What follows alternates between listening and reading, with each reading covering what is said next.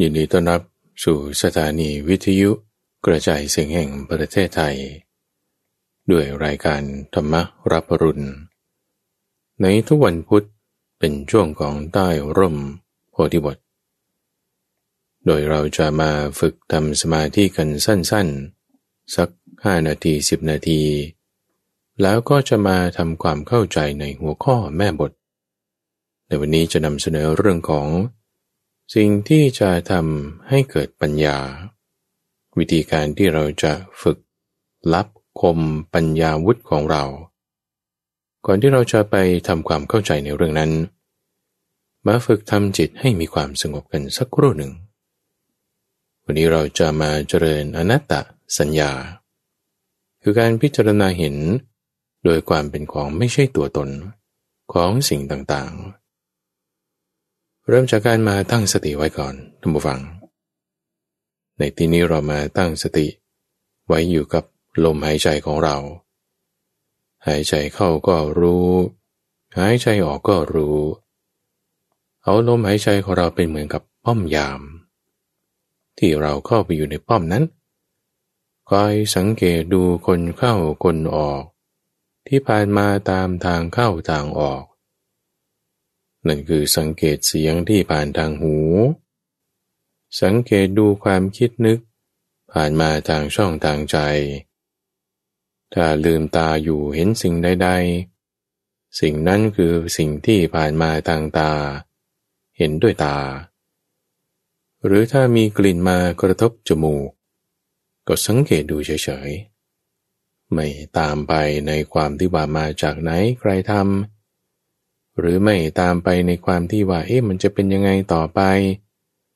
หรือไม่ตามไปในความรู้สึกว่าสุขหรือทุกข์ที่เกิดจากสิ่งที่เข้าที่ออกทางช่องต่างนั้นๆ แต่แค่เพียงสังเกตดูเฉยๆ การที่เราสังเกตดูเฉยๆ นั่นคือสติ ดูเฉยๆ รู้เฉยๆ รู้ในที่นี้คือระลึกรู้ รู้ในที่นี้คือมีวิญญาณในการรับรู้ แล้วไม่ตามไป ตามความสุขหรือทุกข์ต่าง ๆ เหล่านั้น เห็นตามความเป็นจริง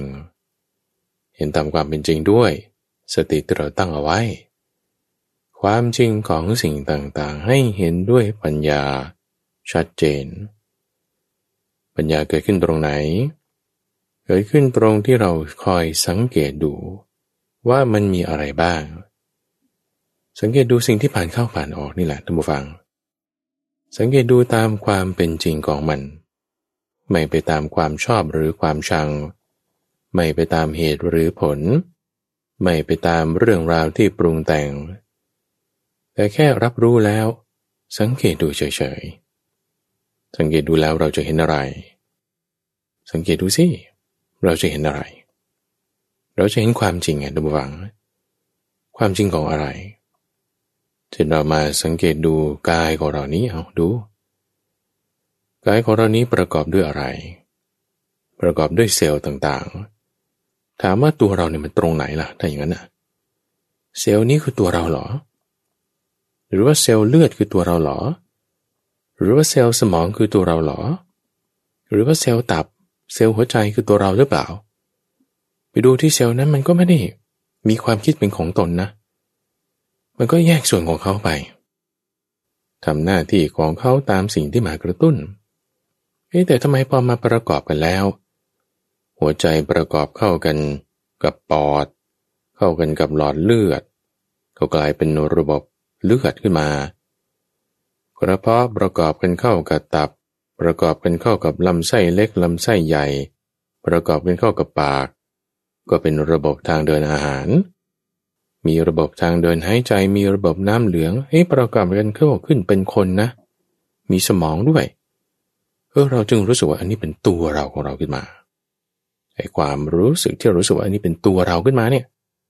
มันเพิ่งมีขึ้นมาในภายหลัง จากการประกอบกันของสิ่งต่างๆ ไม่ได้มีมาตั้งแต่แรกไงด้วยความที่ว่ามันไม่ได้มีมาตั้งแต่แรกเพราะแต่ละส่วนละส่วนมันแยกกันอยู่ แต่พอประกอบกันขึ้นแล้วปุ๊บ กลายเป็นอันใหม่ขึ้นมา กลายเป็นมีอีกสิ่งใหม่ขึ้นมา ตรงนี้แหละท่านผู้ฟัง ที่เราเรียกว่าการปรุงแต่ง ให้มีการสำเร็จรูปขึ้นมา ลักษณะปัญญาก็เป็นการปรุงแต่งให้สำเร็จรูปขึ้นมา ลักษณะความเป็นตัวตนก็มีการปรุงแต่งให้สำเร็จรูปขึ้นมา สิ่งที่ต่างกันก็คือว่า ปัญญานั้นจะทำให้ เราสามารถละความยึดถือได้ สิ่งปรุงแต่งที่ทำให้ละความยึดถือได้อ้าดีนะท่านจึงจัดไว้อยู่ในหมวดของมรรคอยู่ในหมวดของทาง แต่ถ้าสิ่งปรุงแต่งอะไรแล้วทำให้เกิดความยึดถือมากขึ้นทำให้เกิดมีอกุศลธรรมเพิ่มเติมโอ้อันนั้นไม่ดีนั่นเป็นส่วนของตัณหา อย่าไปทำมันให้มากอย่าไปปรุงแต่งมัน แต่การปรุงแต่งที่เราเห็นพิจารณาแยกออกมาแล้ว เห็นโดยรวม คือไม่ใช่แค่ว่าแยกแยะแล้วทำให้ไม่เห็นโดยรวม คือการวิเคราะห์เนี่ยหมายถึงการแยกแยะ วิเคราะห์แยกแยะแล้วให้เห็นภาพรวมด้วยนั่นคือด้วยปัญญา ถ้าวิเคราะห์แยกแยะแล้วไม่เห็นภาพรวม นั่นคือยังไม่เกิดปัญญา เรามาทำให้เกิดปัญญา โดยการพิจารณาอนัตตา แยกแยะออกแล้วให้เห็นภาพรวมว่า ที่มีภาพรวมปรากฏขึ้นภายหลัง ไม่ว่าจะรถยนต์เรียกว่ารถยนต์ไม่ใช่เพราะว่า มีล้อมียาง มีเครื่องยนต์ แต่ละส่วนนั้นไม่ได้เรียกว่ารถยนต์ แต่ประกอบกันแล้วเรียกภายหลังว่ารถยนต์ ร่างกายของคนเรา ประกอบจากเซลล์ประกอบจากอวัยวะ จึงตั้งชื่อมาว่านายนี้นางนี้ เด็กชายเด็กหญิงนี้และนี้ นั่นเรียกมาภายหลัง เพราะสิ่งประกอบกันนั้นขึ้นมา แต่แยกส่วนออกมาแล้วไม่มีอะไร ประกอบกันขึ้นมาแล้วจึงมีอะไร การเห็นการประกอบขึ้นมาแล้วมีอะไร ด้วยปัญญาว่ามันเป็นอนัตตา ปัญญานั่นน่ะคือสิ่งที่ประกอบกันขึ้นมา อนัตตาจึงปรากฏอยู่ณที่ตรงที่มันประกอบนั่นแหละ ประกอบรวมกันแล้วเห็นด้วยปัญญาว่านี้คืออนัตตา นั่นคือปัญญา ปัญญาเองก็เกิดขึ้นนะตรงจุดที่ประกอบกันนั้น จากสิ่งต่างๆ นั้นเหมือนกันเฮ้เราจะเห็นได้ยังไงนะตั้งสติขึ้น ให้เรามีสติอยู่กับลมหายใจพิจารณาเห็นสิ่งต่างๆ ตามความเป็นจริง แยกส่วนออกแล้วให้เห็นโดยรวม ไม่ใช่แค่โดยในรายละเอียดแต่ละส่วนละส่วน เห็นโดยรวมด้วยแล้ว สติที่เราตั้งขึ้นนั้นจะทำให้เกิด สมาธิจะทำให้เกิด ปัญญาได้ ให้เรารักษาความสงบนี้เอาไว้ให้ดี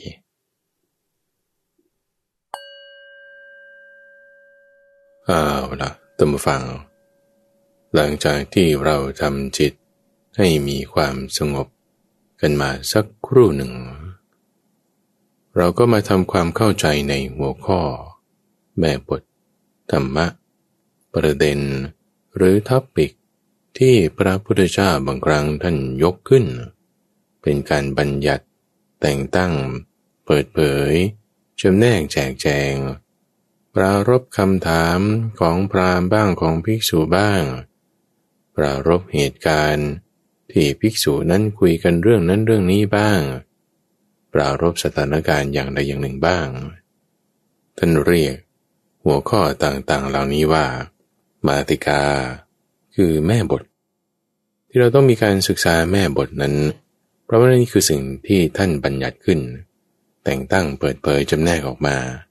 ให้เกิดอะไร ให้เกิดความเข้าใจ ให้เกิดปัญญา ให้เป็นเส้นทาง เพราะว่าสิ่งที่มากระทบ ไม่ว่าจะเป็นคำถาม สถานการณ์ที่เกิดขึ้นเหล่านั้นผ่านมาทางตาหูจมูกลิ้นกายใจ นี้เป็นกระแสท่านผู้ฟัง เป็นกระแสของโลกใช่ไหมละ่ะ กระแสของโลกบางทีมันก็จะพัดให้เราออกนอกลู่นอกทาง ออกนอกทางแล้วมีปัญหาอะไร ปัญหามันก็คือมันก็เจ็บตัว ออกนอกทางมรรคแปดมันก็เจอความทุกข์มาก ไปที่ที่ไม่ควรไปเป็นกับดักของมารแต่ถ้าอยู่ในลู่ในร่องในรอย ที่มีองค์ประกอบมันบริเสริฐแปดอย่าง มันก็สบาย อยู่ในร่องในรอยนี้สามารถคิดนอกกรอบได้ คิดนอกกรอบหมายถึง think out of the box เพื่ออะไร เกิดความคิดสร้างสรรค์บ้างจิตเป็นสมาธิ มีการคิดค้นประดิษฐ์สิ่งต่างๆ ได้ เพราะไอเดีย จิตใจที่มีความสงบ ซึ่งเป็นองค์ประกอบของร่องรอยลู่ทางในมรรคแปดนั่นเอง ข้าพเจ้าจึงจะในทุกวันพุธให้เป็นช่วงที่เราจะมาศึกษาหัวข้อแม่บทต่างๆ เหล่านี้ โดยก็แบ่งเป็นการทำสมาธิสั้นๆ สักครู่หนึ่งห้านาทีบ้างสิบนาทีบ้าง แล้วก็มาทำความเข้าใจในหัวข้อต่างๆ ในช่วงที่เราเรียกว่า ใต้ร่มโพธิบท แล้วก็จะพิจารณาถึงการที่มีส่วนใดที่มันจะเชื่อมโยงไปในธรรมะอื่นๆ สามารถนำไปแอพพลายใช้ปรับในชีวิตประจำวันอย่างไร ในช่วงสัปดาห์นี้ตำฝัง เป็นช่วงที่ข้าพเจ้าได้พูดถึงหัวข้อเรื่องที่ว่า ปัญญาวุธได้แก่อาวุธคือปัญญา ไม่ว่าจะอยู่ในช่วงของสมการชีวิตชีวิตประจำวัน หรือว่าเราใช้อาวุธคือปัญญาของเราไปในการทำมาหากินก็ได้นะ ไปในการโกงคนก็ได้ ไปในการเบียดเบียนก็ได้ทำประโยชน์ก็ได้ ให้เราเลือกให้ถูก ตัวอย่างเคสต่างๆ ก็ยกมาให้ เจาะจงลงมาในช่วงของจิตวิเวก การที่จะเอาปัญญาไปชำระกิเลสเนี่ยทำยังไง พูดเจาะจงไปเลยทั้งชั่วโมงทำจิตให้มีความสงบกำจัดกิเลสออกไปจากในจิตใจของเรา ส่วนในวันนี้ อยากจะมาทบทวนในข้อที่ว่าปัญญาวุธ ได้แก่อาวุธคือปัญญานั้นจะทำให้เกิดขึ้นได้อย่างไร อะไรเป็นเหตุเป็นปัจจัย ที่เราจะสั่งสม อาวุธคือปัญญา อะไรเป็นเหตุเป็นปัจจัย ที่จะทำให้เกิดปัญญาวุธพระพุทธเจ้าอธิบายไว้ในข้อนี้อย่างไรอย่างไร เรามาทำความเข้าใจกันในวันนี้ เหมือนอย่างเวลาที่เราสร้างบ้าน สร้างเรือน หรือประเทศก็ตาม ตอนสมัยที่ประเทศไทยย้ายเมืองหลวงจากกรุงศรีอยุธยา มาอยู่ที่กรุงเทพ ก่อนหน้านั้นก็ไปกรุงธนบุรี เขาก็ต้องมีการสร้างบ้านแปลงเมือง ปรับเปลี่ยนจากพื้นที่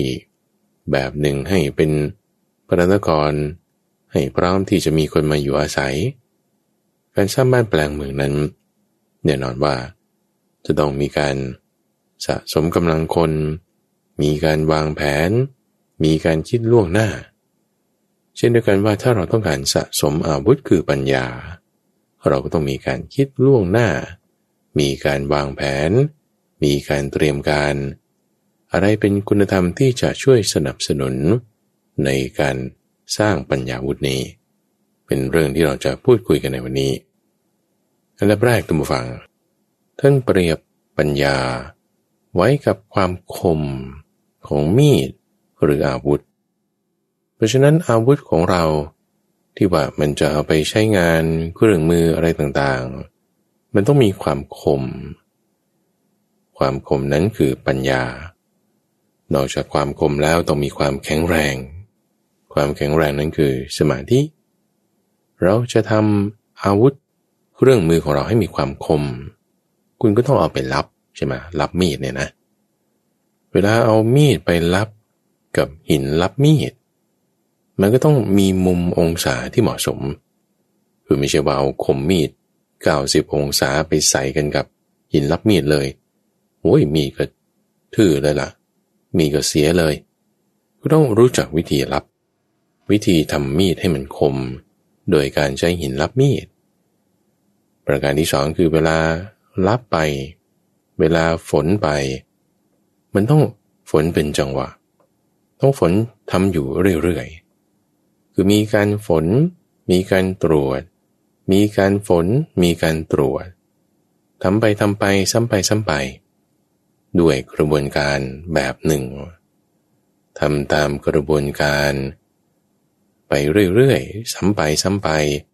มันก็จะมีความคมขึ้นมาได้ ลักษณะที่ว่าทำตามกระบวนการเนี่ยมันคือเป็น process เป็นขั้นตอน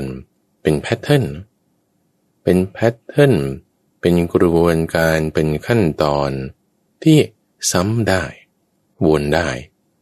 สมมติจาก step หนึ่งมา step สองมา step สามมา step สี่มา step ห้าแล้วก็กลับไป step หนึ่งอีก จนถึง step ห้าวนกลับไปหนึ่งอีก วนไปวนไปวนไปอย่างนี้ อันนี้คือลักษณะที่เป็น pattern เป็นขั้นตอน วนไปวนมาได้ การลับมีด ถึงจะคมขึ้นมาได้ กระบวนการการรับมีดนี้ข้าพเจ้ายกขึ้นเป็นตัวอย่าง เพื่อเปรียบเทียบกับปัญญาวุฒิของเราว่า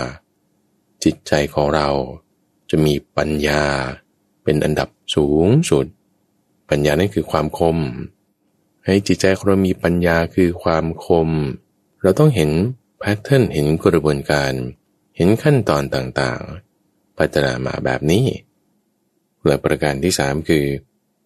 ความคมของมีดเนี่ยท่านผู้ฟัง มันก็ต้องอยู่ที่ตรงคมของเขา คือด้านเนี้ยด้านที่คมมีคมเนี่ยมันจะต้องอยู่กับโครงของมีด คือตัวมีดเราสมมติว่าถ้าเราเหมือนดูมีดหั่นหมูอย่างเงี้ยนะ มันจะมีด้านสันมีด แล้วก็ด้านที่เป็นคมใช่ไหมด้านที่เป็นคม ความคมเนี่ยเราเปรียบกับปัญญาใช่ไหมจะต้องมีด้ามมีด มีสันมีด มีตัวมีดแล้วก็ด้านที่เป็นคมถ้าด้านที่มีคมมันทื่อ นั่นก็คือมีดทื่อถ้าด้านที่มีคมมันคมมาก นั่นคือมีปัญญาสูง ตรงตัวมีดสันมีด ด้ามมีดเหล่านี้ คือเป็นจุดที่ว่าคมมีดเขาจะไปเกาะอยู่ ด้านที่เป็นคมมันต้องอาศัยอย่างอื่นถึงจะอยู่ได้ เช่นเดียวกันว่าปัญญา ที่ว่าเป็นอันดับสูงสุดนั้นมันจะต้องมีสิ่งที่มาประกอบกัน ที่ว่าเป็นตัวหนุน ถ้าว่าจะมีปัญญาเนี่ยมันจะต้องเกิดขึ้นบนสิ่งเหล่านี้ สิ่งนั้นคืออะไรท่านอธิบายไว้ถึงเวสารัชกรณธรรม ได้แก่ธรรมะที่ทำความกล้า คุณธรรมที่จะทำความกล้ากล้า คุณจะเอาคมมีดไปใช้งาน คุณจะฟันลงไปเนี่ยนักรบจะออกไปสู้รบ คุณมีอาวุธแล้ว คุณจะกล้าใช้อาวุธที่มันคมคมนี้ไหม จะสามารถทำกิจการงาน ตามที่ได้รับสั่งมาได้หรือไม่ อันนี้ต้องมีความกล้าไง ถ้ามีความกล้าแล้วใช้อะไรเป็นอาวุธก็ได้หมดนะ เวชาราชกรณธรรม จึงเป็นธรรมะ ที่จะใกล้กันกับความคมคือปัญญามากที่สุด เราจะมีความกล้าได้ ในการที่จะเสริมให้เกิดปัญญาได้ จะมีปัญญาใช่ไหมต้องมีความกล้านะ ความกล้านี้คือความเพียรนนั่นเอง ความกล้าความเพียรคือวิริยะ บางทีท่านก็ใช้ศัพท์ว่า เวสารัชกรณธรรม ธรรมะอันจะทำความกล้าให้เกิดขึ้น แล้วก็ต้องมีสมาธิ เดี๋ยวเราก็ว่ากันไปทีละข้อ เอาเรื่องความกล้าก่อน เวสารัชกรณธรรม ธรรมะกรณะคือกระทำให้เกิด ซึ่งเวสารัชะคือความกล้า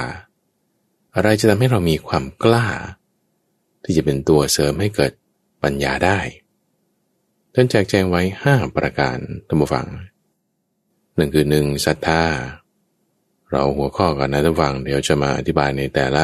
ประการแต่ละประการ ประการแรกคือศรัทธา ประการที่สองคือศีล ประการที่สามคือพระหุสัจจะ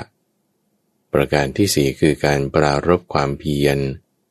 และประการที่ห้าคือปัญญาห้าประการนี้ประกอบกันแล้ว จะทำให้จิตใจของเรามีความกล้า ความกล้าไม่ได้หมายถึงไม่กลัว แต่กลัวนั่นแหละ ก็ลงมือทำอยู่ดีทำไมถึงจะลงมือทำได้ทำไมถึงจะมีความกล้าได้ ทั้งดังที่ว่าอาจจะมีความกลัวอยู่หนึ่งศรัทธาหมายถึงอะไร หมายถึงความมั่นใจ หมายถึงความเชื่อใจ หมายถึงความลงใจ หมายถึงความเลื่อมใส หมายถึงศรัทธานั่นเอง คือความเชื่อความมั่นใจความลงใจในการตรัสรู้ของพระพุทธเจ้าว่าพระพุทธเจ้าเนี่ยตรัสรู้จริง ๆ นะ ความมั่นใจความลงใจความเชื่อใจ ในการที่ว่าสิ่งที่ท่านสอนไว้เนี่ยสามารถทำให้เกิดการตรัสรู้ได้จริง ๆ นะ คือจะบอกว่าท่านทำก็ได้คนเดียวแล้วคนอื่นทำไม่ได้ มันก็เดียมีแต่ข้อแรกคนเดียวอย่างเดียวนั่นแหละ แต่ว่าคำสอนที่ทำไม่ถึงนั้นมันมีอยู่นะนั่นคือประธรรมไงเราก็ไม่ใช่ว่า ท่านทำได้คนเดียวทำตามคำสอนนี้แล้วท่านกับบรรลุ แต่คนอื่นที่เขาทาได้ก็มีนะนั่นคือความเชื่อความเลื่อมใสความมั่นใจลงใจศรัทธาในสงฆ์ไงในสังโฆ คือหมู่แห่งผู้ฟังคำสอนที่ปฏิบัติดีปฏิบัติชอบ คือไม่ใช่ว่าหมู่ทั่ว ๆ ไป เราหมายถึงเอาหมู่ที่บรรลุธรรมอะหมู่ที่เขาทำตามธรรมะนั่นคือหมู่แห่งผู้ฟังคำสอน สาวกะ สาวกนี่คือผู้ฟังคำสอน ก็จึงเรียกว่าสาวกสังโฆเราก็ไม่ใช่หมู่แห่งผู้ฟังคำสอนของใครก็ได้ แต่ต้องเป็นหมู่แห่งผู้ฟังคำสอนของพระพุทธเจ้า คือพระควา ก็จึงเรียกว่าเป็นพระกวาโต สาวกะ สังโฆเราก็ไม่ใช่หมู่แห่งผู้ฟังคำสอน คนที่ว่าโอ้ยเหยาะเหยาะแย่แย่ไม่มีความเพียรทำไม่ได้ขี้เกียจขี้คร้านไม่ใช่ แต่หมายเอาเฉพาะมาในหมู่ แห่งผู้ฟังคำสอนของพระผู้มีพระภาค ที่ปฏิบัติดีปฏิบัติชอบด้วยก็จึงเรียกว่าเป็นสุปฏิปันโนภะกวะโต สาวกะ สังโฆ ก็มีศรัทธาในพุทโธธรรมโม สังโฆ เพราะมีความมั่นใจ ในสามข้อนี้ ข้าพเจ้าเคยอธิบายไว้ในตอนก่อนๆเลย ว่าศรัทธาเนี่ยเป็นสิ่งที่สำคัญมาก ในความที่ว่าเราจะทำสิ่งใดสิ่งหนึ่งให้มีความสำเร็จขึ้นมาได้ ไม่ว่าคุณจะขี่จักรยาน ขับรถทำการงาน เรียนหนังสือ หรืออะไรก็ตาม ถ้าไม่มีศรัทธาเนี่ยมันไปไม่ได้เลยศรัทธาเนี่ยจึงเป็นหนึ่งในคุณธรรมห้าประการ ที่จะทำให้เราเกิดมีความกล้าขึ้นมาได้ คือกล้าก็ต้องตรงกันข้ามกันกับกลัวนะ คมก็ต้องตรงกันข้ามกันกับทื่อฉลาดก็ตรงกันข้ามกันกับโง่ มีปัญญาก็ตรงข้ามกันกับไม่มีปัญญานั่นแหละถามว่าถ้าเราจะมั่นใจ มันก็ตรงข้ามกันกับกลัว จะให้เกิดความคม มีปัญญา ฉลาดหลักแหลม จะมาหลาะแหละ ไม่มีความเพียรเป็นคนโง่ มันก็ไม่ใช่ไง มันก็ต้องมีศรัทธาตรงนี้ ถึงจะไปได้ ประกอบเป็นมานั่นคือในประการที่หนึ่งธรรมะประการที่สองทุกฝังนั่นคือเรื่องของศีล ศีลเนี่ยเป็นพื้นฐานของทุกสิ่งทุกอย่างจนบริไว้เหมือนกับแผ่นดิน สัตว์บกทุกประเภท ไม่ว่าจะตัวเล็กตัวใหญ่ ตัวเล็กขนาดว่าเป็นมดเป็นปลวก ตัวใหญ่ขนาดว่าเป็นช้าง เป็นม้า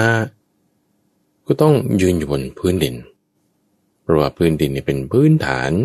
ของสัตว์บกทั้งหมด คุณธรรมไม่ว่าจะสติ ไม่ว่าจะสมาธิไม่ว่าจะปัญญา ไม่ว่าจะโพชฌงไม่ว่าจะพละห้า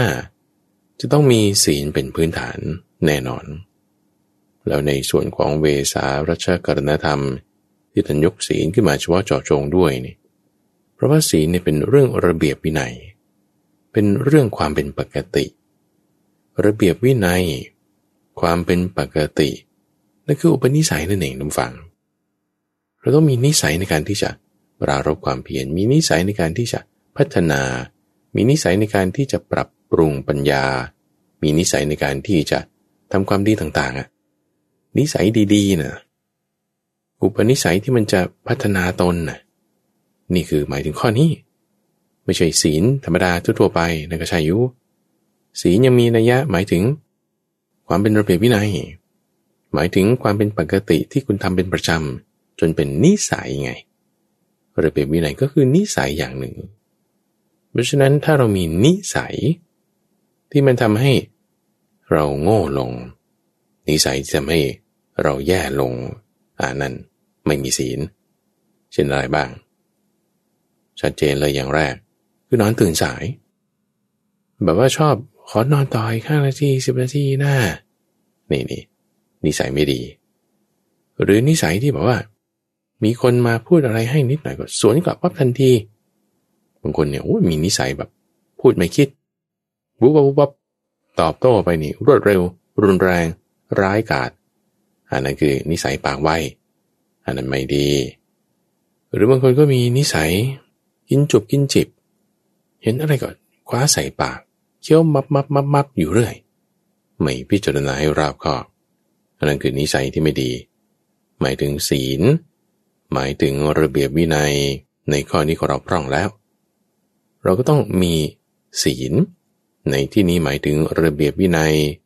หมายถึงนิสัยที่มันจะดี นิสัยที่มันจะดีเช่นอะไร เช่นรู้สึกตัวแล้วลุกขึ้นทันทีไม่ขอนอนต่ออีกห้านาทีสิบนาที หรือว่ามีนิสัยที่เออคิดแล้วค่อยพูด นิสัยที่บอกว่า ไม่โต้ตอบอะไรเขามากแบบว่าพูดอะไรมารุนแรงมาเรานิ่งไว้ก่อน ไม่ได้สวนกลับไปเลยทันที หรือนิสัยที่จะมีการแบ่งปัน ไปไหนก็ซื้ออะไรไปฝากคน มีการให้ทาน นิสัยแบบนี้เป็นนิสัยที่ดี เป็นศีลที่ดี เป็นระเบียบวินัยเป็นความปกติ ที่มาในทางที่จะสนับสนุน ให้เกิดกุศลธรรม นิสัยอะไรก็ตามนะทุกฝังที่ก่อให้เกิดกุศลธรรมเนี่ยนิสัยนั้นนั่นน่ะเป็นองค์ประกอบ ที่จะทำให้เรามีความกล้า ที่จะทำให้เรามีความเพียร ที่จะทำให้เกิดปัญญานั่นเอง อย่าไปคิดว่าเรื่องเล็กๆน้อยๆกุศลทำนิดหน่อย เช่นว่าเออเขาทำบุญอะไรมาแล้วเราก็อนุโมทนาด้วยนี่นิสัยแบบเนี้ยมันช่วยให้เกิดปัญญานะเพราะเป็นส่วนใน คุณธรรมที่ทำให้เกิดความกล้าไง ความกล้าสะสมต่อไปก็เป็นปัญญาขึ้นมานี่คือในประการที่สองเรื่องของศีลธรรมาประการที่สามที่ท่านบอกว่าเป็นพระหูสัจจะหมายถึงเป็นพระหูสูตร คือฟังให้มาก เล่าเรียนให้มาก ศึกษาให้มาก การเล่าเรียนการศึกษา มีทั้งที่เป็นรูปแบบและไม่เป็นรูปแบบ เป็นรูปแบบก็เช่นการอ่านหนังสือ การไปตามคอร์ส การไปตามคลาสต่างๆ นั่นเป็นรูปแบบ ส่วนการศึกษาที่ไม่เป็นรูปแบบก็อย่างเช่นว่าเราจะตั้งกลุ่มคุยกันในโซเชียลมีเดียคุยกันเกี่ยวกับเรื่องของธรรมะ บางคนเปิดประเด็นเรื่องนั้นบ้างเรื่องนี้บ้าง หรือว่าคุณเสพสื่อจากการอ่าน ในเว็บไซต์ การอ่านข้อมูลต่างๆ ในพระไตรปิฎก พวกนี้ก็เป็นการศึกษาชนิดที่ไม่เป็นรูปแบบ หรือการไปคุยกับครูบาอาจารย์ หรือแม้แต่การฟังรายการธรรมะรับรุนนี้ก็ใช่เหมือนกันนะบวังฟังหัวข้อในช่วงของใต้ร่มโพธิบทวันนี้ได้ธรรมะห้าประการ ได้ธรรมะสามประการ อยู่เจ็ดนัยยะ หรือได้ธรรมะอยู่เจ็ดประการสองนัยยะ อันนี้เราศึกษาทำความเข้าใจ หัวข้อต่างๆ เป็นประเด็นจดเก็บเอาไว้ มาทบทวนอยู่เรื่อยๆก้อนนี้เป็นเหมือนกับการสั่งสมอาวุธ เป็นเปรียบไว้ในอุปมาเรื่องของเมืองกาย ว่าปัญญาเนี่ยเป็นกำแพง ในเมืองนั้นจะต้องมีเสาเขื่อนเสาหลักนั่นคือศรัทธา ในเมืองนั้นจะต้องมีวิริยะคือความเพียร เปรียบเหมือนกับ กองกำลังต่างๆ มีกองช้างกองม้ากองพลรถกองพลเดินเท้านั่นคือความเพียร ส่วนอาวุธที่กองกำลังนั้นจะใช้ จะเป็นอาวุธใช้สั้นระยะใกล้ใช้สั้นระยะไกล หอกดาบโล่พวกนี้ คือการทรงสุตตะสังสมสุตตะ คือในประการที่สามนี้นั่นเอง เพราะว่าเราจะรักษากำแพงของเราให้มีความเข้มแข็งแข็งแรง กองกำลังต่างๆ ต้องสนับสนุนกัน ซึ่งการศึกษาการเล่าเรียนนี้ทุกฝั่งไม่ได้ หมายความว่าคุณจะต้องแบบไปห้องเรียน หรือว่าไอ้ฉันจบป .4 เนี่ยฉันจะมาเป็นพระหูสูตรมันจะได้เหรอ ได้ท่านผู้ฟังเพราะมันไม่จำเป็นต้องแบบว่าเป็นรูปแบบไงเป็นแบบไร้รูปแบบก็ได้ เป็นพหูสูตได้นะเอานะสมมติว่าถ้าคนที่เรียนจบเปรียญเก้าเลยอะเรียนจบด็อกเตอร์เลยอะอาจจะไม่เป็นพระหูสูตรก็ได้นะ ไม่ได้หมายความว่าคุณ เรียนสูงสูงมีดีกรีจำธรรมะได้หมดทุกข้อแล้วจะเป็นพระหูสูตรไม่ใช่นะทุกฝัง เพราะว่าถ้ารู้ธรรมะเหล่านั้นแล้ว เกิดใช้ไม่ถูกทาง กลายไปเป็นเหมือนจับงูพิษแล้วได้รับพิษงูถูกมันกัดเข้าให้ โอ้อันตรายหนักเลย ใช้ไม่ถูก ก็ถือว่าไม่เป็นพระหูสูตรใช้ไม่ถูกนี่คือหมายถึง เอาไปใช้ในการทุ่มทิ้งกับคนอื่น เอาไปใช้ในการเบียดเบียนคนอื่น เอาไปใช้ในการที่จะยกตนเอง แบบนี้ไม่ดี แต่ในทางตรงกันข้าม ว่าถ้าชาวบ้านชาวช่องธรรมดา เอาดูอย่างพระมหาไพบูลเนี่ยโอ้ก็พูดก็พูดก็แค่ปรริญญาสามนะยังไม่ได้จบปรริญญาสี่ปรริญญาห้าไม่ต้องพูดถึงปรริญญาเก้าเลย ความรู้ก็เท่าประเด็นสามนะทุกฟังจะบอกว่ามาเข้าใจธรรมะอะไรแบบที่ประเด็นเก้าเขา รู้เหรอ โอ้ยแน่นอนเรื่องไวยากรณ์เรื่องคำศัพท์เนี่ย เราก็ใจมากไม่เท่าคนที่เขาศึกษาสูงอยู่แล้วใช่ปะแต่ความที่เป็นพระหูสูตรท่านหมายถึงความที่ว่า เราสามารถนำธรรมะนั้นมาใช้มารู้มาปรับ ให้เกิดกุศลธรรม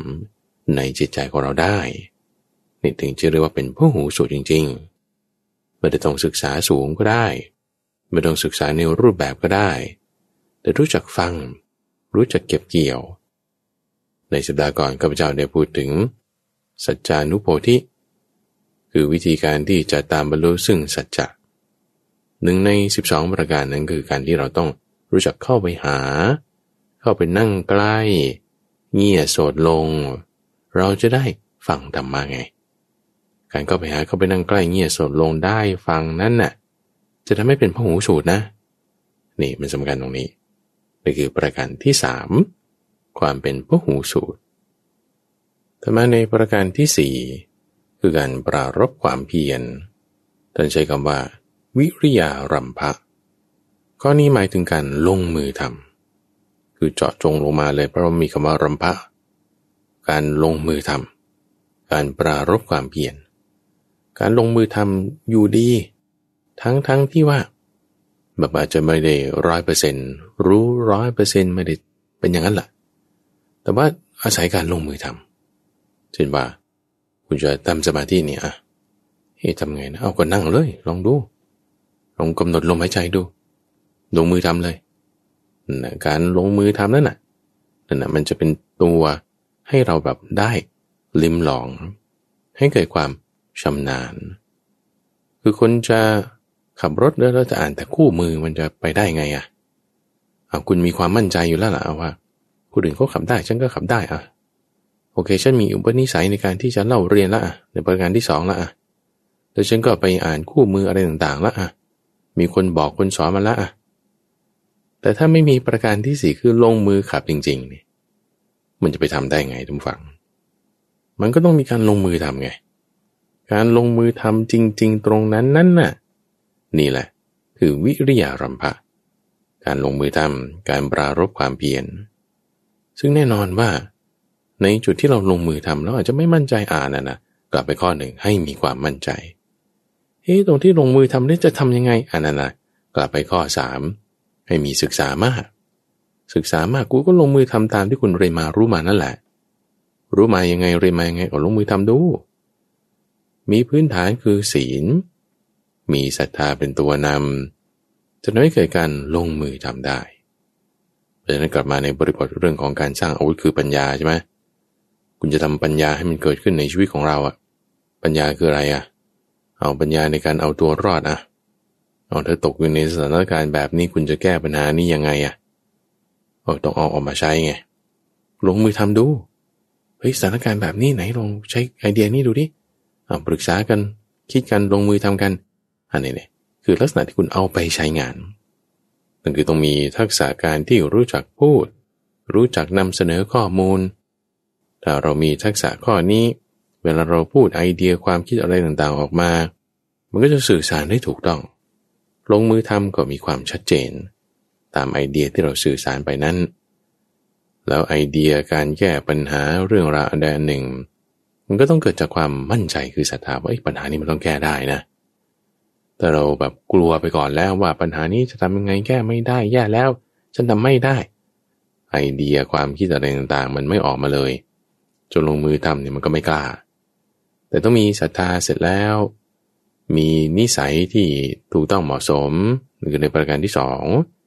มีการศึกษาการเรียนรู้ในข้อมูลต่างๆ มาพอสมควรคือประการที่สามแล้วก็ต้องลงมือทำไม่ว่าอะไรทำฝังต้องลงมือทำ ข้าพเจ้าอยากจะแยกชั้นของข้อมูลตรงนี้นิดหนึ่งยกตัวอย่างมาในสภาวะปัจจุบันการงานของเรา เช่นคุณเป็นวิศวกรหรือเป็นสถาปนิกออกแบบนี้เป็นต้นนะ แล้วก็ให้เขาสร้างบ้านโถคนที่ลงมือสร้างบ้านจริงๆอะมันคือช่าง ที่เขาจะไปต่อสายไฟก่ออิฐฉาบปูน เทคอนกรีต พวกวิศวกรพวกสถาปนิกเนี่ยเขาไม่ได้ลงมือทำหรอก เขา ออกแบบเฉยๆแต่พวกที่ลงมือทำจริง ๆ เนี่ย คือช่าง โอเคนะแยกงานสองส่วน เอาตัวช่างเองก็ตามตัมบูฟัง เขาก็ต้องมีครูช่างไงครูช่างก็สอนมาไอ้คนตอนที่เป็นลูกมือคือก็ต้องไปศึกษากับอาจารย์ช่างใช่ไหมละ่ะลองฟังให้มากนั่นคือพระหูสัจจะมีความศรัทธาว่าเอออาชีพนี้มันเลี้ยงตัวเราได้ อาจารย์นี้เขาเก่งดี เราก็ไปศึกษาจากสถาบันนี้ ถ้าเป็นรูปแบบก็ ไปโรงเรียนช่างถ้านอกรูปแบบก็ไปอยู่กับอาจารย์ช่าง เสร็จแล้วก็เรียนความรู้มา ฟังมาแล้วก็ลงมือทำนี่คือวิริยารัมภาละ ลงมือทำในงานที่อาจารย์ช่างนั้นสอน เอาถ้ากลับมาวิศวกรหรือว่าสถาปนิก คุณก็ไปเรียนจากอาจารย์สถาปนิกไง ไปเรียนจากอาจารย์วิศวะ โอ้ท่านสอนมางี้ เราคิดว่าอาชีพนี้เลี้ยงชีพของเราได้นั่นคือมีศรัทธาใช่ไหมเเอาไปหาท่านอยู่เป็นประจำเข้าไปหาเข้าไปนั่งใกล้ท่านก็สอนความรู้ให้ อุปนิสัยการเข้าไปหาการเข้าไปนั่งใกล้ อุปถากอุปถัมภ์ดูแลครูอาจารย์นั่นก็เป็นศีลเป็นนิสัยของเราท่านประสิทธิ์ประสาทวิชาความรู้มาให้ อาจจะเป็นในรูปแบบเอาคุณก็ไปเรียนปริญญาตรีสี่ปีบ้างห้าปีบ้าง จบมาเป็นวิศวกรเป็นสถาปนิกนี่คือคุณมีความรู้เป็นผู้สัจจะ หรือนอกรูปแบบเช่นไปอยู่ในบริษัทก่อสร้าง ไปอยู่กับพวกวิศวกร พวกสถาปนิกเขาทำงานกันยังไง รู้แล้วเป็นผู้หูสูตรได้บ้างจำได้บ้าง ก็ลงมือทำลงมือทำนี้ไม่ใช่ไปก่อสร้างนะ แต่เขียนแบบ ออกแบบ สร้างแบบขึ้นมา โอ้ฉันจะทดลองสร้างตึกแบบนี้ดูซิว่า ลงไปใต้ดินสามชั้น ขึ้นมาบนดินหนึ่งชั้น แล้วแยกออกไปอย่างนี้มีระบบปรับอากาศอย่างนี้ลองเขียนแบบลองดีไซน์ดู นั่นคือการลงมือทำตามความรู้ที่เราเรียนมาศึกษามา ในแต่ละด้านแต่ละส่วนของงานของเราของเรา นี่คือการรับคมปัญญานะไอ้ตรงนี้แหละคือจุดที่สำคัญที่ว่า ลงมือทำลงมือทำแล้วตรงนี้แหละ เราจะได้เห็นว่าเฮ้ยที่เรารู้มาเรียนมา แล้วลงมือทำจริงเนี่ย มันมันใช่ไหมนอนานี่นะ มันถูกไหมมันได้ไหม มันเหมาะสมไหมมันจริงไหมที่มาคุณชาปูเนี่ย อาจารย์บอกให้ชาไปอย่างนี้ โอเค ดูมาตั้งสิบรอบแล้วทำไมจะทำไม่ได้ ลงมือทำดู ชาไปปื๊ดอ้าวทำไมเบี้ยวอะ คุณต่อสายไฟแบบนี้ เสียบเข้ารูนี้ ดูมายี่สิบรอบแล้วเนี่ย ไหนลองเสียบใส่ดูเออรอบแรกได้ เสียบใส่รอบสองดู อ้าวมันไม่เข้าแฮะเฮ้ยทำไมเป็นเงี้ยเสียบใส่รอบสามเอ้าทำไมมันช็อตอะขอโทษเสียบผิดรูอันนี้คือ ความที่ว่าเราจะรู้ถึงจุดที่มันผิด รู้ถึงจุดที่มันถูก ตรงนี้นะก่อนนี้สำคัญมากพอลงมือทำแล้ว เราจะรู้ถึงจุดที่ผิด รู้ถึงจุดที่ถูก อะไรดีอะไรชั่วอะไรประโยชน์อะไรถูกอะไรผิด อะไรใช่อะไรไม่ใช่ จะได้คิดได้วิเคราะห์ได้พิจารณา นั่นคือข้อที่ห้าประการที่ห้านั่นคือปัญญา รอบรู้ไงไอ้ตอนเป็นพระหูสูตรเนี่ยรู้อยู่แต่ยังไม่รอบ ตอนลงมือทำนั่นแหละ ถึงได้จะให้มันครบรอบ แล้วก็จึงเกิดการรอบรู้คือปัญญา คือความรับรู้เข้าใจว่าอ๋อผิดอย่างนี้ถูกอย่างนี้ ลงมือทำแล้วอย่างนี้มันไม่ใช่ อย่างนี้มันใช่ อย่างนี้มันช้า อย่างนี้มันเร็วทำดีไซน์แบบนี้แล้วคนชอบ ดีไซน์แบบนี้คนไม่ชอบ ลักษณะคนเป็นแบบนี้เหมาะสมกับสิ่งนี้ ลักษณะคนเป็นอีกแบบหนึ่งเหมาะสมกับอีกแบบหนึ่ง ปัญญาความรอบรู้เนี่ยจะเกิดขึ้นตอนนี้ตรงนั้นนะท่านฟัง ปัญญาตรงเนี้ยเกิดจากการที่เราลงมือทำแล้วบางคนลงมือทำแล้วถ้าแบบว่าไม่รู้จักสังเกตทำก็ทำผิดอยู่นั่นแหะทำก็ทำผิดอยู่นั่นแหะ ทำก็ทำผิดอยู่นั่นแหละแล้วมันจะไปฉลาดขึ้นได้ไง ปัญญาวุฒิมันจะไปเกิดได้ไง ไม่ได้ แต่ลงมือทำแล้วต้องรู้จักสังเกตหนึ่งประการที่อ่านนี่คือปัญญาเนี่ยจุดที่จะสนับสนุนตรงเนี้ยไล่มานะท่านฟังศรัทธาใช่ไหมคือความมั่นใจ ศีลคือระเบียบวินัยคืออุปนิสัย คือความปกติของเรา ที่จะให้เกิดกุศลธรรม การเดือต้องรู้อะไรบ้างเรียนอะไรบ้างนั่นคือพหูสูตร แล้วก็เอามาลงมือทำนั่นคือประการที่สี่จังหวะที่ลงมือทำต้องประกอบด้วยสติ เพราะว่าถ้าไม่ประกอบด้วยสติมันจะไม่เห็นอะไรชัดเจนจะแยกแยะอะไรไม่ได้เพราะว่าสติตำฝังคือการแยกแยะนั่นเอง สติกับความเพียรการลงมือทำต้องไปด้วยกัน สัมมาวายามะกับสมาสติในตัวฝัง จึงไปด้วยกันกันกับในวาจา ในกายในใจ นี่เป็นข้อมูลที่มาในมหาชาตารีสกาสูตร แต่ละข้อละข้อเนี่ยมีปัญญาเป็นตัวนำในแต่ละข้อละข้อที่มีปัญญาเป็นตัวนำนั้น ก็ต้องมีสัมมาวายามะ และสัมมาสติ ประกอบไปด้วยหมด ประกอบไปด้วยหมดสามอย่างอยู่ไปด้วยกันไง สมาธิิสัมมาวายามะและสัมมาสติสมาธิินี่เป็นปัญญาเป็นองค์นำหน้า จะเป็นตัวที่จะทะลุทะลวง เป็นตัวที่จะ break through เป็นตัวที่จะแบบอาหาอ๋อขึ้นมา ตัวที่จะดันไป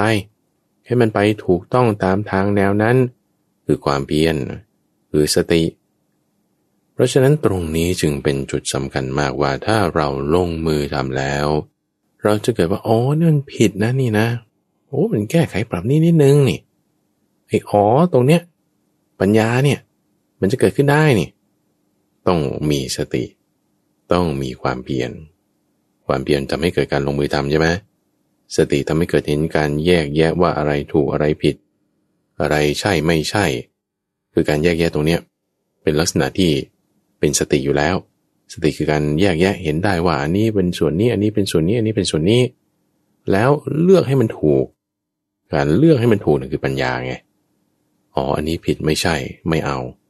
แยกแยะออกได้ไง ต้องมีสติทำไมคุณถึงจะมามีสติตั้งตรงนี้ได้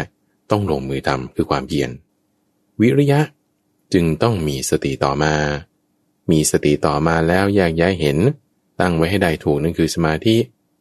การแยกแยะออกตั้งไว้ถูกได้นั้นคือปัญญาทำเสร็จแล้วนั่นน่ะ คือปัญญา จะมีความเข้าใจลึกซึ้ง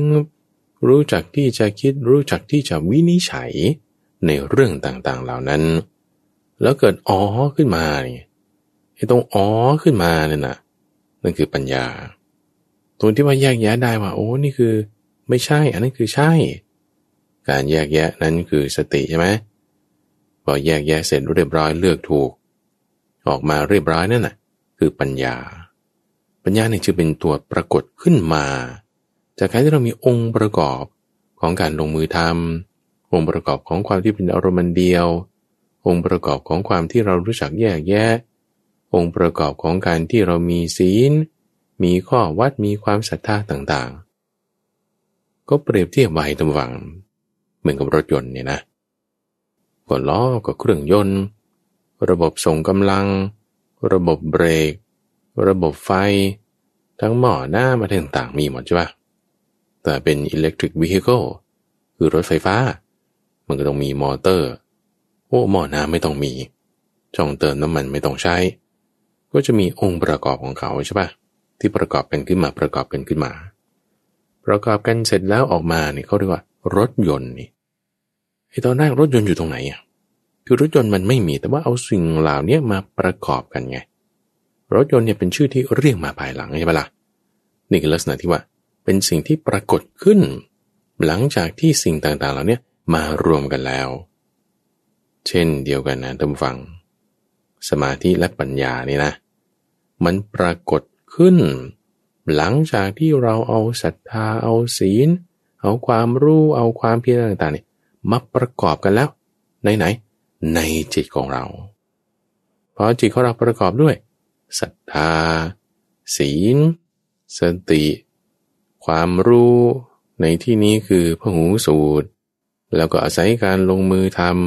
ำเข้ากันเป็นอารมณ์อันเดียว ความเป็นอารมณ์อันเดียวนั้นนั่นน่ะคือสมาธิใช่ไหมแล้วเกิดลงล็อกกันชนิดที่ว่า แก้ปัญหาอันใดอันหนึ่งได้ การแก้ปัญหาได้นั้นนั่นน่ะ ความรู้ซึ้งรู้ทั่วนั้นนั่นน่ะ นั่นคือปัญญา เกิดขึ้นมาจากการประกอบกันของสิ่งต่างๆ ตอนแรกไม่มีนะ แยกออกแยกออกแต่ละอันละอันเนี่ยไม่ใช่ปัญญานะศรัทธาไม่ใช่ปัญญาทุกฝัง อุปนิสัย นิสัยระเบียบวินัยพวกนี้ไม่ใช่ปัญญานะ หรือการที่เราไปหาข้อมูลในอินเทอร์เน็ต อ่านพระสูตรนั่นนี่ก็ไม่ใช่ปัญญานะนั่นเป็นการศึกษาเป็นพระหูสูตร หรือการลงมือทำนั่นก็ไม่ใช่ปัญญาไง แต่ละจุดละจุดไม่ใช่ปัญญาไม่ใช่ปัญญา แต่พอมาประกอบกันเสร็จปุ๊บอ้าวปัญญามันเกิดเว้ยสมาธิมันเกิดด้วยนั่นนะนั่นแหละมันเป็นอย่างนั้นไงท่านผู้ฟัง สมาธิเนี่ยเอาตรงจิตที่เป็นอารมณ์เดียว ปัญญาเนี่ยมันจะมาอยู่ตรงยอดตรงนี้ เกิดขึ้นจากสิ่งที่ว่าประกอบกันลงล็อกหมดกับ ลงกึกปึ๊กนั่นปัญญาเกิด เหมือนตัวต่อเลโก้นี่ก็ได้อะตัวต่อเลโก้ เป็นยังไงนะเขาก็เอาชิ้นชิ้นเนี่ยเอามาต่อต่อกันนะต่อต่อกันเสร็จปุ๊บเป็นเหลี่ยมๆเป็นสั้นบ้างยาวบ้าง ชิ้นใหญ่บ้างชิ้นเล็กบ้าง เป็นสีเหลืองบ้างสีแดงบ้าง มาต่อต่อกันต่อต่อกันอ้าวทำไมกลายเป็นประสาทขึ้นมานี่เอาประสาทมาจากไหนนี่ ประสาทไม่ได้อยู่ที่ชิ้นตัวต่อเลโก้นะ แต่มันปรากฏขึ้นมาจากการที่ว่าคุณรวมกันมาในลักษณะแบบนี้ หรือเอางานก่อสร้างก็ได้ เอาอิฐเอาปูน เอาสิ่งต่างๆ มาประกอบกันอิฐนี่ไม่ใช่บ้านนะ ปูนนี่ก็ไม่ใช่บ้านนะ แต่มาประกอบกันเสร็จปุ๊บดีไซน์แบบนี้ เอากลายเป็นบ้านขึ้นมาได้ฮะแต่ตามว่าช่างนี่ก็ทำไมไงอะคนนี้แล้วเขามีศรัทธามีการทำอยู่เป็นประจำ เป็นนิสัยของเขาเป็นมาอย่างนี้ มีความรู้ได้ศึกษามา ลงมือทำดูสร้างสรรค์สิ่งต่างๆ ขึ้นมาเรียกบ้านได้ หรือตัวอย่างหนึ่งทุกฝั่งเรื่องของเสื้อผ้าอย่างนี้เป็นต้นนะคุณเอาได้มา ได้มา สารมาทอ มันก็เป็นผ้าใช่ปะล่ะ ผ้าเสร็จแล้ว ผ้าจากพื้นเดียวกันเนี่ยเอามาตัด ใส่จากข้างบนเราก็เรียกว่าเสื้อ เอามาตัดใส่จากข้างล่างเราก็เรียกว่ากางเกงเอาเสื้อกางเกงมันอยู่ที่ไหนนี่มันคือผ้า ไม่ใช่แต่เขาเรียกว่าเสื้อ เขาเรียกว่าผ้า เขาเรียกว่ากางเกง เอาชื่อที่หลังมันปรากฏขึ้นมาได้ไงเนี่ยเพราะว่าสิ่งต่างๆเหล่านั้นมาประกอบไงนี่เปรียบเทียบกลับมาแล้วนะฟังเปรียบเทียบกลับมาว่า ปัญญานี่ก็เหมือนกันนะปัญญาเนี่ยปัญญาประกอบมาจาก สมาธิประกอบมาจาก ความเพียรการลงมือทำประกอบมาจากการที่เราได้เล่าเรียนศึกษามา ประกอบจากการที่มีศีลเป็นพื้นฐาน มีศรัทธาเป็นพื้นฐาน ประกอบกันขึ้นมาแล้วเสร็จปุ๊บปัญญามันวาบขึ้นมาเอง เหมือนไฟเนี่ยท่านฟัง เปรียบเทียบอีกนะเพื่อให้เห็นภาพเข้าใจ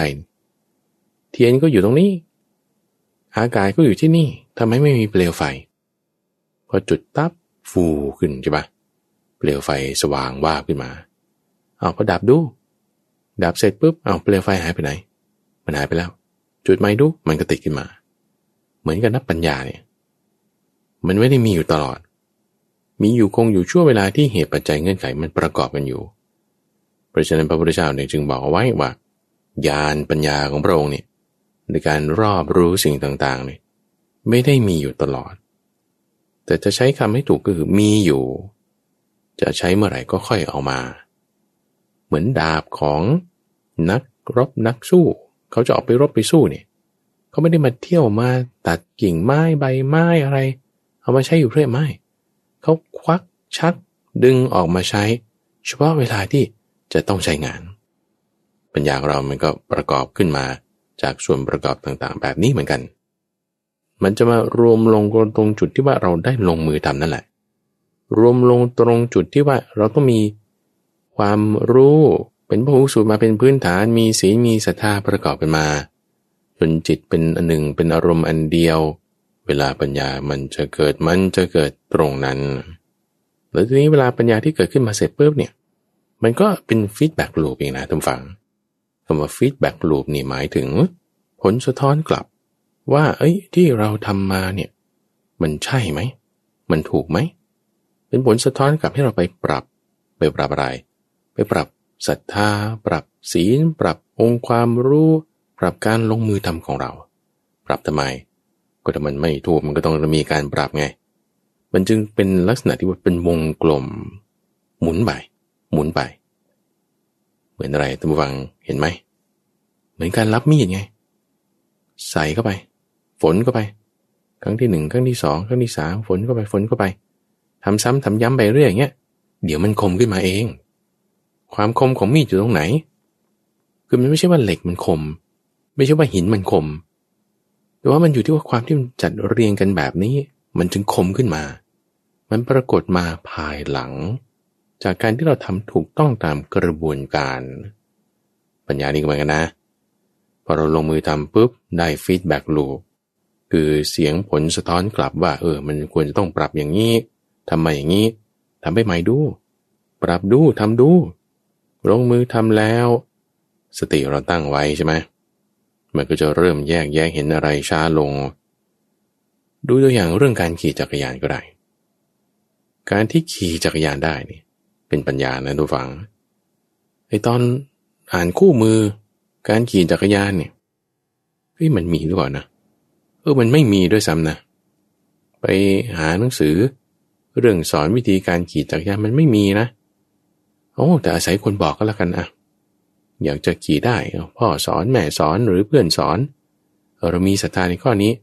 ทำอยู่เป็นประจำนั่นคือมีระเบียบวินัย นั่นคือมีนิสัยที่ดี รู้ความเข้าใจว่าเออเขาต้องฝึกมาทำอย่างนี้ ลงมือทำดูตอนแรกมันก็ไม่ได้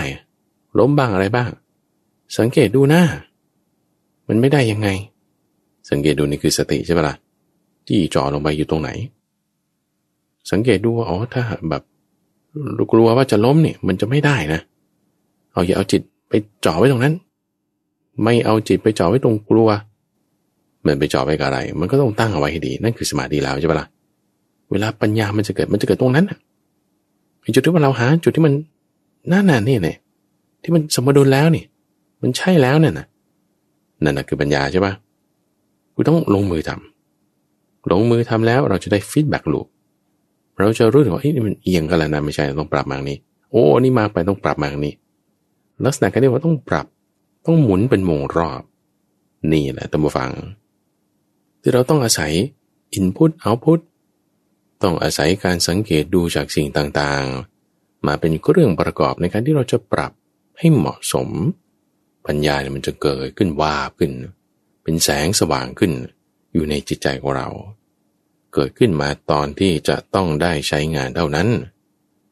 ก็ถ้าคุณไม่ลงมือขี่จักรยานความสามารถในการขี่จักรยานมันก็ไม่มี แต่ว่าพอเราลงมือขี่จักรยาน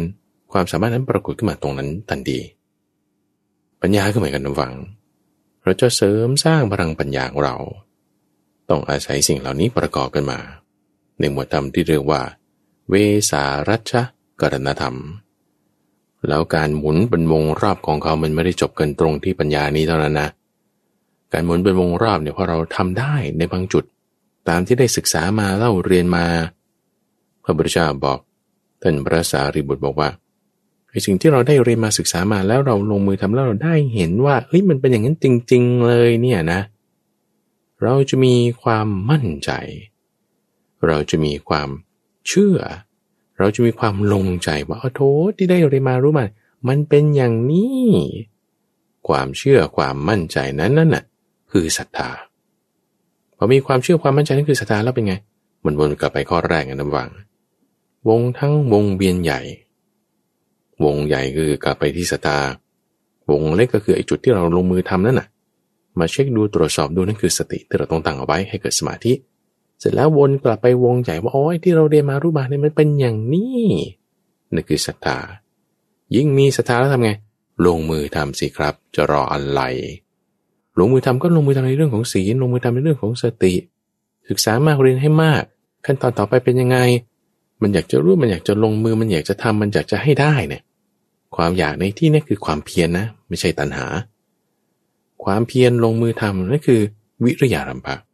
ลงมือทำเสร็จปุ๊บเฮ้ยพลาดบ้าง ผิดบ้างถูกบ้างเราเห็นประการต่างๆ ข้อนี้ปรับเอาปรับเอานั่นคือสติที่เราตั้งขึ้นเอาไว้ มีสติแล้วทำได้กึกขึ้นมาอาโตมันเป็นอย่างนี้ ความมั่นใจลงใจคนนี้ คือศรัทธาวนกลับไปอีก เป็นฟีดแบ็กหมุนไปหมุนไป เหมือนรับมีดสับไปรับไปสับไปรับไปรับไปวนไปวนไปเนี่ยเราก็มาตรวจดู ตรวจดูมันคมหรือยัง พอหรือยังด้านนี้พอหรือยังเอาต่อไปด้านต่อไป จุดนี้ได้ไหมจุดนี้ได้ไหมตรวจดูทันไปวนไปวนไปนุฝัง จิตใจของเราเนี่ยจะประกอบด้วยปัญญาสูงขึ้นมาทีเดียว นี่คือลักษณะที่เราจะพัฒนาปัญญาวุธให้อาวุธคือปัญญาของเรานั้น มันมีกำลังขึ้นมา มีความคมขึ้นมา ให้จิตใจของเรานั้นมีปัญญา ปัญญาในเป็นอันดับสูงสุดตำฝัง เราจะพูดแล้วนะก็คือว่าทุกอย่างแหละมันประกอบขึ้นไปให้เกิดปัญญา เพราะว่าใต้ปัญญามันมันมีธรรมะทุกข้ออยู่ในนี้หมด ที่มันจะสนับสนุนกันขึ้นมา แต่ปัญญาจะไม่เกิดนะ แต่ว่าสิ่งพื้นฐานต่างๆ เหล่านี้มันไม่ได้หรือมันไม่ลงล็อกจังหวะที่มันลงล็อกกับกันเนี่ยคือสมาธิลงล็อกกับกันแล้ว ปัญญาก็จะเกิดขึ้นนะ ตรงนั้น ฝากไว้ทุกฝั่งในเรื่องขององค์ประกอบที่จะให้เกิดปัญญา เป็นปัญญาวุฒิท่านสามารถที่จะติดตามรับฟังช่วงของใต้ร่มปฏิบทได้ในทุกวันพุธ ตั้งแต่เวลาตีห้ถึงหกโมงเช้าทางสถานีวิทยุกระจายเสียงแห่งประเทศไทย หรือว่าในเครือข่ายของกรมประชาสัมพันธ์ตามช่วงเวลาต่างๆ รายการนี้จัดโดยมูลนิธิปัญญาภาวนา รวมกับทางสถานีวิทยุกระจายเสียงแห่งประเทศไทย โดยมีข้าพเจ้าพระมหาภัยบูรณาภิปุณโญเป็นผู้ดำเนินรายการท่านสามารถติดตามรับฟังได้ในระบบพอดแคสต์ หรือว่าที่เว็บไซต์ปัญญา .org แล้วพบกันใหม่ในวันพรุ่งนี้จุรินทร์